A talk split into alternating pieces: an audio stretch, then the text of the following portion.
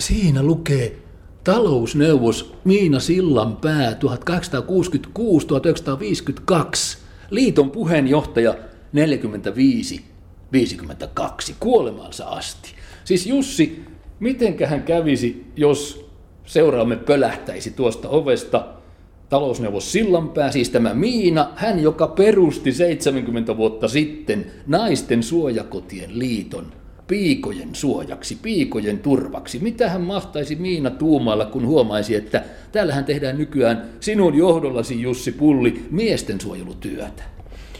Ei Miina varmaan hirveästi säpsähtäisi. Mä oon Miina sillan päästä saanut sellaisen kuvan, että hän on ollut hyvin avarakatseinen ja ajassa elävä ja katsonut myös aika paljon eteenpäin itse asiassa siinä kohtaa, kun hän ajatteli, että tarvitaan koti äideille ja lapsille, mm-hmm. varsinkin äideille ja lapsille, ja tavoitteenahan oli lähtökohdallisesti se, että lapsilla pitää olla oikeus suotuisiin kasvuolosuhteisiin. Siinä kohtaa katsottiin niin kuin äidin ja lapsen näkökulmasta. Kyllä joo, ja kyseessä olivat sodan, sotien jälkeiset ajat Suomessa. Vallitsi esimerkiksi ihan ankara asuntopula.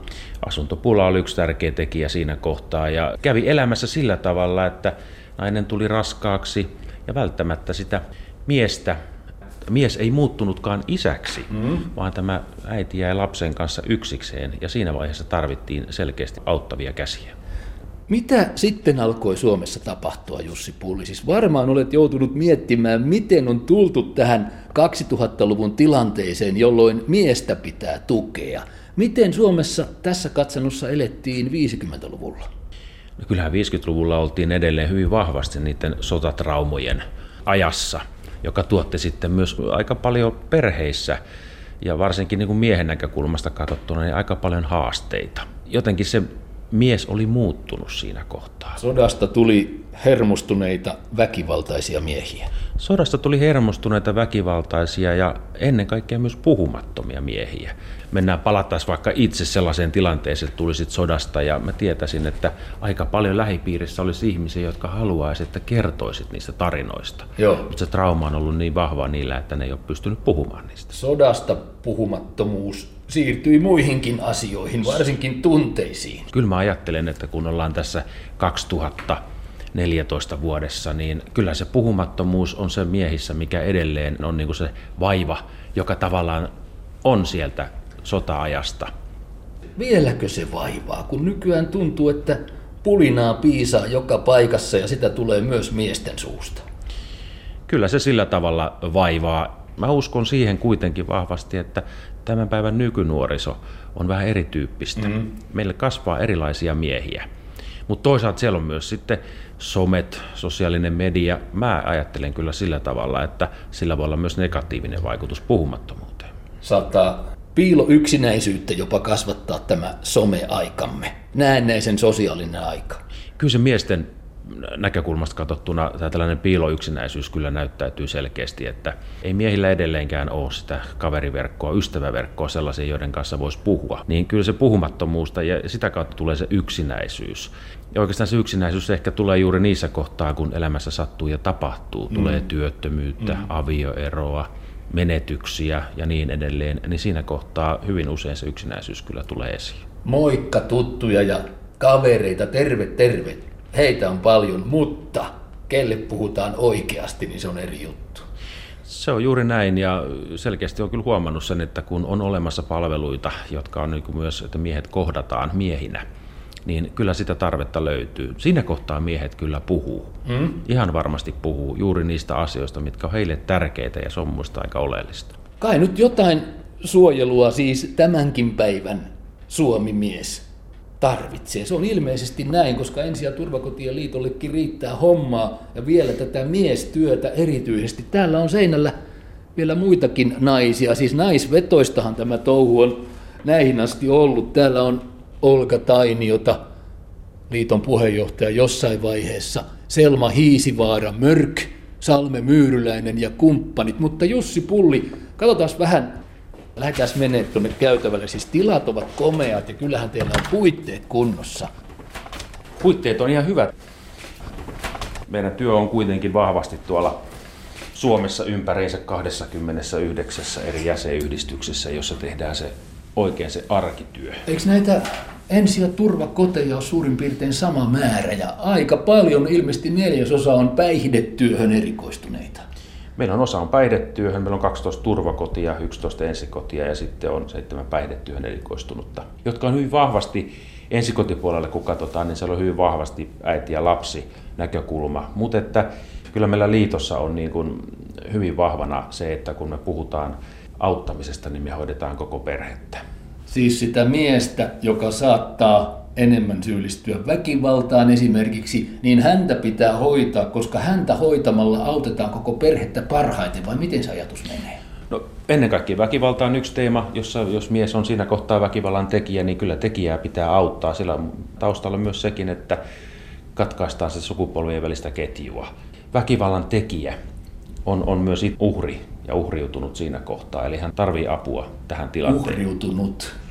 Aika jännä ilmaus. Siis väkivallan tekijä on uhriutunut, altistunut jollekin sellaiselle kulttuurivaikutukselle, josta ei muuten selviä kuin nyrkkiä tai kenties jopa puukkoa heilauttamalla. Mielestäni on aika tärkeää katsoa niin kuin itse kunkin tai yksilön kohdalla sitä, että mikä se kunkin elämänhistoria on. Mm. Sieltä hyvin usein löytyy sellaisia tekijöitä, jotka sitten on saattanut altistaa. Että kyllä mä edelleen uskon kuitenkin siihen, että eihän meistä kukaan synny väkivaltaisena, vaan siinä kohtaa, kun me ulos tullaan kohdusta, niin sen jälkeen se meidän elämä lähtee niin kuin kasvamaan ja kehittymään. Jotain ja lähtee tapahtumaan. Jotain lähtee tapahtumaan niin naisilla kuin, kuin miehilläkin. Ja kyllä väkivallan, väkivalta kokonaisuutena on sen tyyppinen teema, että siinä tarvitaan apua niin tekijöille, uhreille ja ennen kaikkea lapsille. Jussi, miesten kriisityötä tehneenä, paljasta totuus. Kuinka monta kertaa olet varmalta taholta kuullut, että mies on pyrkimässä turvakotiin sisään verta valuvana tai suurin piirtein teräaseen haava ammottavana, ja häntä ei päästetä sisään, koska tämä paikka kuuluu naisille? Ainakin meillä ensi- ja turvakotiliitossa meidän ylläpitämät turvakodit on kaikki avoimia myös miehille. Selkeästi näkyy se, että miesten määrä turvakodeissa on, on sillä tavalla pikkuhiljaa kasvamassa. Eli tasa-arvoisuus kehittyy. Tasa-arvoisuus kehittyy, onko se tasa-arvoa, että molemmat on väkivaltaisia, sitä en osaa sanoa eikä ota siihen kantaa, mutta että oleellista on se, että niin kuin apua on saatavilla. Kyllähän tämä niin kuin miehin kohdistuva väkivalta on myös lisääntynyt ja on hyvä, että puhutaan 2000-luvulla. 2000-luvulla. On hyvä, että puhutaan niin kuin molempien tekemästä väkivallasta. Puhutaan väkivallasta, eikä aina puhuta sillä tavalla, että se on vain ja ainoastaan miesten tekemä. Se on monipuolista ja molemminpuolista ja myös henkistä ja tietysti fyysistä. Se on, se on juuri näitä. Se henkinen on monesti siellä se alku, mm. josta sitten se matka, matka jatkuu siihen fyysiseen ja konkreettiseen. Aivan. Jossain olen nähnyt neuvoja, että kun itsessä huomaa, mies tai nainen, mm. että kumppanin silmissä näkyy nyt pelko, mm. niin sen pitäisi olla varoitusmerkki, että nyt ei ole kaikki hyvin, minä saatan kohta tehdä jotain, koska olen näin pelottava. Kyllä ne merkit, ne itse asiassa aika nopeasti ne kyllä pystyy niinku huomioimaan. Ja mä ajattelen, meillä on, ja se Turkotiliitossa tämä Jussi-työ olemassa, niin siellä on valtaosa asiakkaista sellaisia, jotka tunnistaa itsessään väkivaltaisuutta, mutta eivät ole välttämättä vielä lyöneet. Ei ole vielä toteutettu. Silloin on hyvä lähtökohta lähteä niin tutkimaan sitä omaa käyttäytymistä eri tilanteissa. Se on sitä ennaltaehkäisevää uusajattelua, jota nyt Jussi yrität edistää. Siis onko Jussi työ saanut sinun mukaan nimensä? Ei ole saanut mielelläni sen kunnian ottaisin, mutta näin on, että se ei, ei ole saanut minusta, vaan Jussi Työhän on alkanut kuitenkin 93 vuodesta. Aha, joo, Sitä vähän ennen sinun aikaa. Vähän ennen, ennen, ennen minun aikaan, ennen kuin niin. tullut taloon, nyt on ollut 12 vuotta. Siis kehittämispäällikkönä puuhaat nimenomaan miesten miestyössä täällä liitossa, ensi- ja turvakotien liitossa. Taustasi muistaakseni on psykiatrinen sairaanhoitaja. Siitä on varmaan ollut etunsa, vaiko eikö? Kyllä sitä etu on ollut ja on tosiaan psykiatrian sairaanhoitoa tehnyt ja kriisi- ja traumaterapiaa ja se on kyllä näyttäytynyt hyvin vahvasti, miten esimerkiksi miehet voi Suomessa. Kyllä, mikä on saanut itseni pysymään 12 vuotta tässä ja toivottavasti pysyn myös jatkossakin on se, että tämä on hyvin haastava, mielenkiintoinen alue tällä hetkellä. Huoneessasi on jännittävää materiaalia. Tässä on tuoretta tavaraa hetki isänä. Turvallisin paikka on isin käsien välissä siinä on vekara sylissä ja ilmeisesti on tosi hyvä olla. Kävelyretkellä ollaan ja nurmilintu. Siiri oli huono nukkumaan, mutta kantoliinassa isän sylissä Siiri nukkui kuin pieni enkeli. Tässä on, oikeastaan, tässä on oikeastaan sellaisia, niin kuin me tehtiin tällainen hetki isänä valokuvakirja, johon halutaan kuvata sitä, että mitä isyys merkitsee lapselle. Kyllä me ajatellaan kuitenkin, että miehessä on sellainen turvallisuus, mm. turva, Joo. ja sitä meidän on hyvä vaalia, ja sen eteen meidän kannattaa töitä tehdä. Ja tämä isyysteema kokonaisuudessaan on niin kuin ollut sellaisessa hyvässä vireessä ylöspäin. Eli sitä puhutaan paljon neuvoloissa, aika paljon tällä hetkellä niin kuin kohdennetaan isiin erilaisia asioita, tuetaan isyyttä, tuetaan vanhemmuutta, mm, jotka mm. on hyvin tärkeitä asioita. Kyllä, kyllä. Eiväthän nämä jutut aivan uusia ole. Tässä on tosi vanhan näköinen lehti, Koti, kotikasvatusyhdistyksen äänen kannattaja vuodelta 1930 ja miesten erikoisnumero. Tämä on jotain. Joo. Itse asiassa sielläkin on yhtenä otsikkona, että isien vastuu.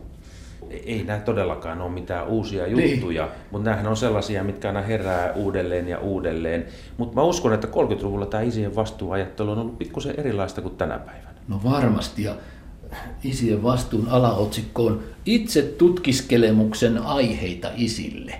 Siinä se on. Mieti itseäsi, hyvä mies. Millainen oikein olet? Se on juuri näin ja mun mielestä on hirveän tärkeää ja mistä on todella tyytyväinen, että suomalaiset miehet tullessaan isäksi myös ottaa hetken sille ja miettiä ja pohtia, että minkälainen minä isänä olen. Joo, aika paljon tietysti tämä suuntautuu semmoisille miehille, jotka pärjäävät jotenkin. Siis täällä on esimerkiksi, kuulkaa te voimakkaat yhteiskunnassa toimivat miehet, antakaa huomionne kotikasvatusyhdistyksen asialle. Niin. Entäs jos mies ei ole näin pärjäävä, toimiva, voimakas yhteiskunnassa? Meillä on olemassa tänä päivänä kuitenkin aika paljon sellaisia auttamisen paikkoja, joihin vaan pitää ihmisiä ohjata. Missään nimessä kaikki ei ole pärjääviä, mutta kyllä mä uskon ainakin siihen niin kuin ihmiseen ja ihmisen muutokseen ja haluun muuttua. Ja juuri tällainen vanhemmuus, vanhemmaksi tuleminen on yksi sellainen kohta, jossa hyvin usein näitä muutoksia saadaan aikaiseksi. Mm.